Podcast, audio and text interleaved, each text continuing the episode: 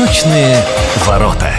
У микрофона Анастасия Магнус. Здравствуйте. Как часто бывает в это прекрасное время, вспоминаем о таком празднике День побратимских городов или День городов-побратимов, День побратимских связей. Ну, в общем, как ни называй, суть одна. Почти у каждого крупного города, и, конечно, у Хабаровска есть собрат, История вот этих побратимских связей очень интересная, ведь началась она с жеста доброй воли. Сейчас мы об этом расскажем, я уверена, потому что в городе нашем есть прекрасный музей, музей истории города Хабаровска, и у нас в гостях сегодня научный сотрудник этого музея Александр Соболев. Добрый день. Добрый день.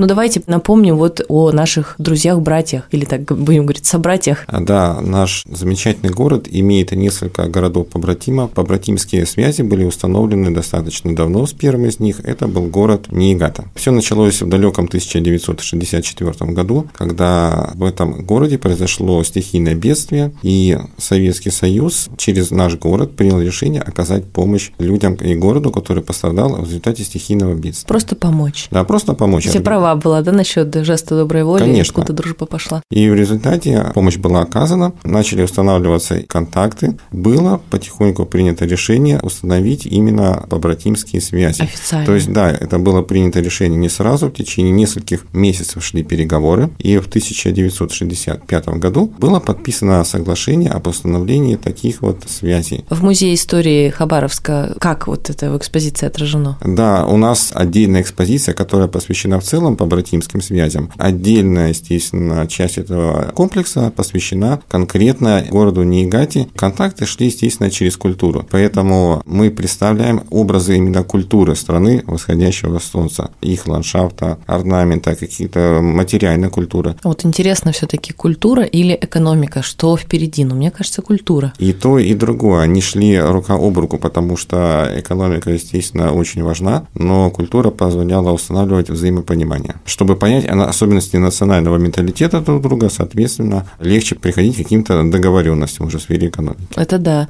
Немного неожиданно, когда спрашиваешь, как думаете, какой город первый, кто не знает, говорит, наверное, китайский, вроде как логично, тут недалеко, ну или, может быть, какой-то город э, бывших советских республик, а вот нет, первый именно Хабаровска – это Ниигата. Дальше как дело двигалось, уже, так сказать, проверили, все работает, договор заключили, знаем как. Да, дальше был второй город, перерыв был достаточно значительным, перерыв был более 20 лет. И только в 1988 году второй город стал нашим городом-побратимом. Портленд из Соединенных Штатов Америки, штата Орегон, крупнейший город в этом штате. Но не путать его с Портлендом из штата Мэн, вот, одноименным городом. Да, они оба называются Портленды. У нас город именно тот, который находится в штате Орегон. То же самое. Путь установления контакта шел именно по линии экономики и культурных связей. В Советском Союзе шли большие перемены, в том числе экономические, чтобы понять, как к ним адаптироваться или, допустим, что будет дальше, и использовать нужно было опыт э, других стран. Соответственно, как одним из направлений было именно установление контактов с другими городами, поэтому было принято решение направить делегации в город Портленд. Решение да, дружить. Установить именно побратимские связи с этим городом. В экспозиции какие предметы интересные представлены? Понятно, что и культура, и ландшафт, ландшафт, как и по традиции, но вот именно о предметах. Да, предметный ряд не очень большой, тем не менее он отражает а, специфику именно вот этого а, города и штата в целом. То есть а, штат, он находится на северо-западе США,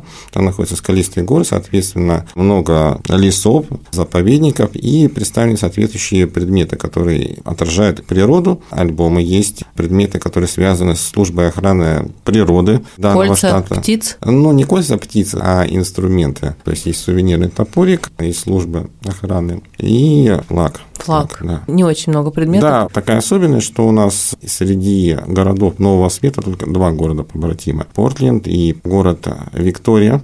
Канаде, от них подарков вообще за все годы как бы, было не очень много. Да, но есть такая как бы, особенность, может быть, их, конечно, несколько больше, но то, что имеется у нас в музее, говорит, что их было не очень много. Ну как же вот так, ребята? Ну что вы там? Давайте к тем, от кого у нас больше подарков.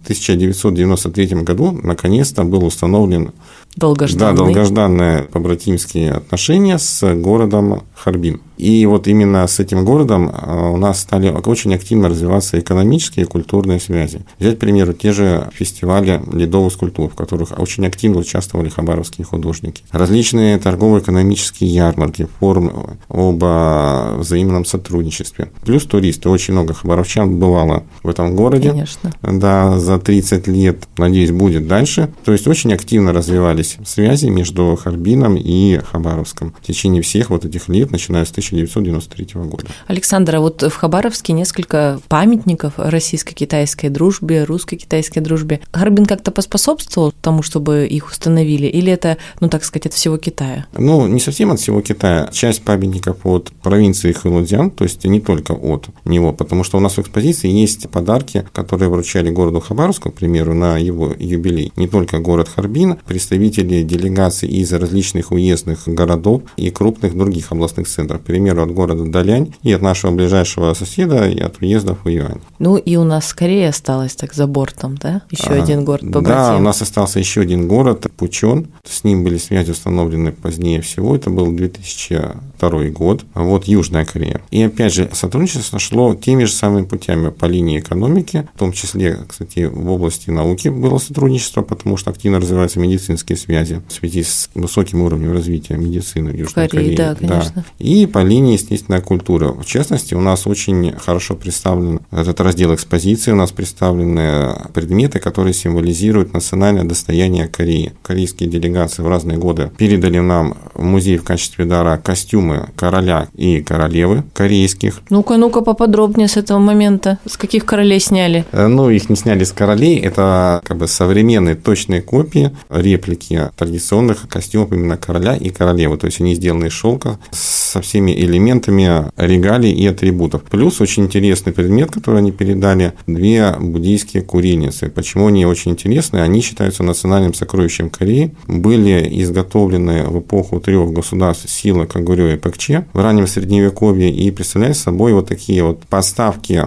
в виде огромного яйца, которое держит дракон, и это яйцо открывается, соответственно, сделано из бронзы. Туда кладутся различные благовония, и дым выходит, соответственно, оттуда и наполняет помещение приятным запахом. И благодатью. Да, а на самом яйце, естественно, расположены различные уровни буддийского мироздания. Получается, это археологическая уже ценность? Да, да, это археологическая находка из гробниц, и они изготовили копии специально для нас. Вот э, я уж прошу прощения, что возвращаюсь к этим э, Викториям и Портленду. От них вот никаких, не то что даже исторических, но вот фактически никаких предметов нет, а корейцы, ну, такую ценность подарили. Да, понимаете, они отличаются по своему подходу. Вот, видимо, это говорит, об, скажем так, об их отношениях. Ну, наверное, да. Возможно, и так, потому что, с другой стороны, у той же Кореи история гораздо более древняя и богатая, чем у Канады или у Соединенных Штатов. Ну, это, конечно, есть что дарить. И интересно еще все таки что дальше дальше будет. Вот мы уже не первый год в студии вспоминаем этот праздник год от года, и часто я спрашиваю, как вы думаете, все таки какой город вот на очереди, какой должен быть? И знаете, варианты совершенно разные. Кто-то говорит, что имеет смысл как-то поддержать дружественную страну, которая много лет в тесных связях. Кто-то говорит, что нет, наоборот, нужно какую-то очень выбрать далекую страну, с которой мало связей, ну, например, африканскую какую-то. И вот найти город, про который, может быть, большинство вообще не знают, и такие необычные связи сделать. Уж не знаю, как какая делегация куда поедет. Вот вы как считаете? Ну, можно идти по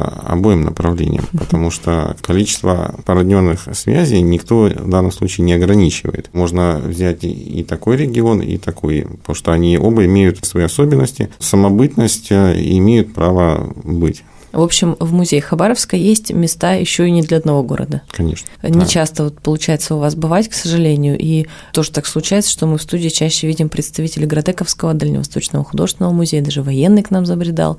Ну, я рада, что сегодня вы время нашли.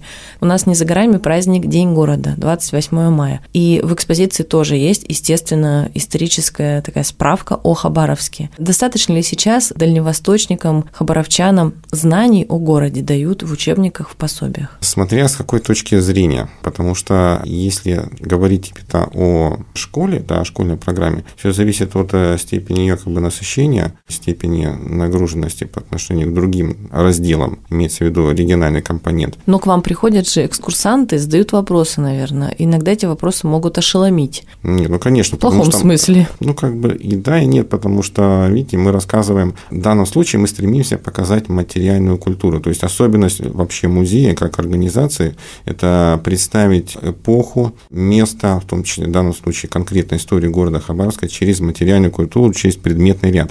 То есть в данном случае мы не акцентируем внимание на каких-то именно больших подробностях, а именно показываем развитие, вот, историческое полотно через предметы, то есть в виде экспозиции каких-то вещей. То есть мы даем то, что люди не могут увидеть в учебниках, которые, то, что не могут увидеть в школе. В любом случае да, для них ново много. Да, э, чтобы не дублировать их, а дополнять. Это ключевой момент. В преддверии Дня города, наверное, есть заявки и Конечно. есть интерес. Да, потому что мы показываем именно то, как жили, те вещи, э, которыми себя люди окружали, естественно, и образы. Понятно, потому что мы поговорили о городах-побратимах, а Хабаровске, собственно, который в центре внимания, как-то так вот мимо немного. И мне всегда кажется, что маловато информации в учебниках. все таки город... Конечно, потому что все вместить, ну, это очень сложно. Ну, да, сложно, но я так с отрицательной точки зрения, что маловато, а хотелось бы больше. Потому что, смотрите, ведь э, мы рассматриваем город, ну, даже в рамках экспозиции, не как изолированный объект, да, а как э, неотъемлемую часть э, развития страны в целом. Поэтому все, что происходило в стране, все перемены происходили у нас в городе. То есть мы рассматриваем его через вот эту призму. Хорошо, спасибо. Кто захочет прийти в музей, как раз праздники не за горами, посмотреть, в какие дни вы открыты, самое время пригласить хабаровчан и жителей города.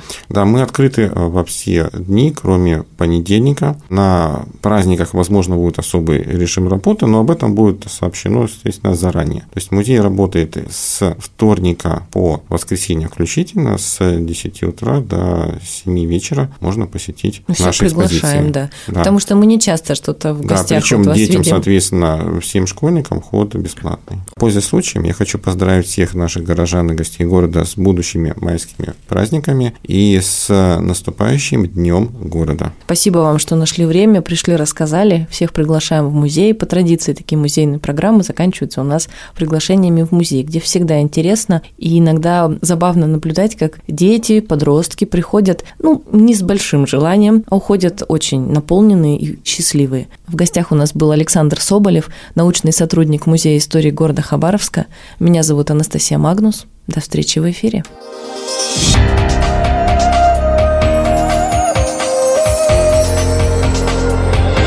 Восточные ворота.